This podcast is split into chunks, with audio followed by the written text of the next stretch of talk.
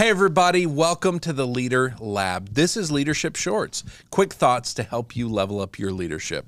My name is Chad Wright. I'm the founder of Forward Partners, and I'm joined by my partner in podcasting, Emily Gray Steele. Emily, what are we talking about today? Today we're going to talk about um, a lesson. We're going to learn a lesson about how to truly communicate Okay. From your puppy dog, London. From my puppy dog, London. she is adorable. John, if you do me a favor, put a picture of her up there just so people can see it. Everyone can love her too. Everyone can love her too. And if you are listening on the podcast, we have a YouTube channel. Every episode, we do a video version of this. You can see us having this discussion. And right now, you can see a picture I was of say, London. you too can see London. You too can see London. And while you're on YouTube, by the way, like and subscribe. That's a thing we're supposed to ask people to do thing. that we never do. It is a um, that would actually mean a lot to us. Yeah. So London, it, it's really funny when she was little, and she is a teacup Yorkie. Mm-hmm. And I think the idea is they can fit inside a teacup, which is about accurate. Um, she is fully grown; she's four and a half pounds. But when she was little, she could literally just fit in the palm of your hand. When she was, she was probably eight, nine weeks old, tiny, Yeah, tiny, tiny. tiny. And so, what was funny about it was Rebecca would be fixing her food, and of course, the dog has to eat fancy food, and so we got to prepare it for her. It's not like we just throw the bag on the ground and let her eat. And so, Rebecca's preparing her food.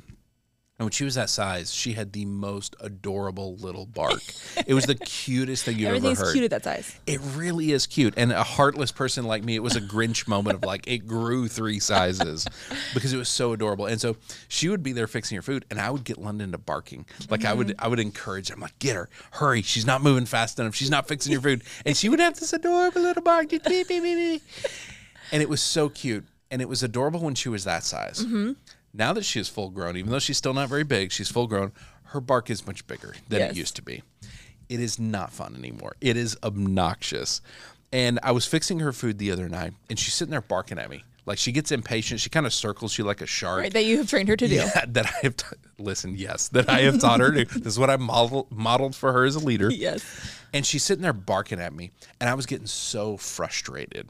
And in her bark, the reason I was getting frustrated is I realized I was literally hearing, You're not doing this fast mm-hmm. enough. You are not doing a good job. I need you to hurry up. All the things that my fear normally tells me when I feel like somebody's upset. Right, your default. Yes, my default, my default wiring, that's what I was hearing. And it occurred to me in that moment, she could be saying something entirely different. I literally looked down at her and she's staring at me and barking. And I was like, she could literally be saying, I love you, Dad. You're doing a great job. You're doing a great job. Thank you for making this food. Where would I be without you? Yeah. You're the best. and I'm so excited we get to share this moment here. She could literally be saying that. Mm-hmm. But because of my default wiring, I was getting irritated. I was hearing negative things. And guess what? My response? Negative. I was like, you stop this. I will break you in half. My foot is bigger than you. You have no chance in this fight. Shut up. Yeah. right? Even though I didn't know what she was saying, I was responding badly because I had a negative view of it. Mm-hmm. And as goofy as that is, and that is kind of a, a goofy moment, it really occurred to me how often that happens in leadership when we talk about miscommunication Right. because teams often part of their breaking point is miscommunication. One person says something, somebody hears something else. You just start interpreting it differently. Yes. Well, and even I was thinking like, you don't speak dog, right? exactly. But normally we're all speaking the same language, but even in that, we don't always Yes. hear what they're saying. We still have our lens on it. So they could be saying the nicest things about you. And you're Yeah. like, oh my gosh, all they really mean is, and you can just put it through your own filter. Yep. And then it comes out completely different. That's it. And our filter, that is our base wiring. That is our default way of kind of seeing and hearing the world, right? Mm-hmm. And often that is like kind of like we talked about a few episodes back, it's based in fear. Mm-hmm. There's a core fear we all have that was kind of instilled in us at a very early age. Um, it goes back to that, that quote that we did the episode on for John Del- Delony, Delaney, Delony. D- John something. Um, thank you, Dr. John. Um, that your childhood biography becomes your adult biology. Right. And so that is the way we see the world. And that fear often then begins to color how we hear and what conversations we have. And when we think about our teams, if we've got 20 people on our team, that is 20 different ways of viewing the world, most likely, mm-hmm. 20 different styles of communicating.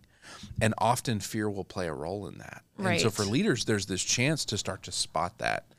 Am I viewing things and hearing things through my default wiring? And is fear involved in this conversation? Right. If it's clear two people are miscommunication or miscommunicating, are we seeing fear? Are we hearing fear somewhere in this? And as you start to kind of unravel that, it becomes easier and easier, and your team can learn how to communicate. Yeah. And it's just kind of that muscle that you're working and you're Yeah. figuring out how to do. And so then it doesn't take as much time. Yeah.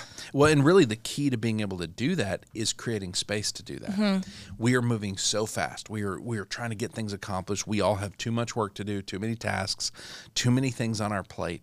And as a result, we're moving a thousand miles an hour. Mm-hmm. And that's where the miscommunication starts to happen. And so really, if we can pause, if we can start to pause when we're communicating to check in and ensure we're actually communicating. When you say something, if I hear something different, we're not actually communicating. And you're like, cool, got it. And I'm like, okay, cool, he's got it. Yes. And then- but if I don't got it, we're in trouble. Right. and you see that all the time. There's these micro breakdowns in communication throughout the organization, but they start to stack up. Mm-hmm. They start to become a weight that this organization is dealing with because there's fractures all It's a over really the bad place. game of telephone. It, it really is a bad game of telephone, and it's it's funny to me how often I will sit with a leader, and they will say that they have communicated something, and then I go sit with their team, and their team's going, "We don't know what he's talking about." What are you talking about That happens all the time. And a lot of that is because we don't pause. We don't check are you actually hearing me? Mm-hmm. Are you actually, are we truly connecting? Right. Or am I communicating out of fear the way I like to, and you are hearing out of fear the way you like to? And those two things are not compatible. Mm-hmm. We have to take the work of slowing down and learning that. This is something we encounter leaders all over the place. Every organization we work with, communication is the the issue that is identified all the time. Miscommunication is part of what's holding your team back. I promise you, there's a version of your team, no matter how well you're communicating, that is in some way being held back by this.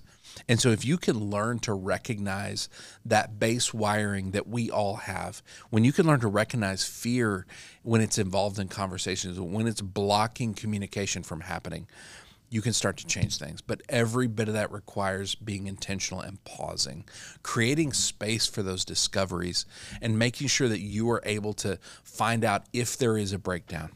That's pausing, that's creating space for that. And so I would encourage you to do that. Slow down just enough to say, Am I actually being heard? Mm-hmm. Am I actually hearing the person across from me? If people want to send us questions, ideas, maybe pictures of their puppies, where do they send that to? You can send it to lab at forwardpartners. lab at forwardpartners.net. Mm-hmm. If they want to find our socials where we are putting out content all over the place about leadership, where do they find that? at forward partner. At Forward Partner, all the major socials. All right. Thank you for joining me for this conversation. John, thank you for producing Wilco Workspaces. Thank you for your partnership on this. We will see you next time right here in the Leader Lab for Leadership Shorts. Like and subscribe.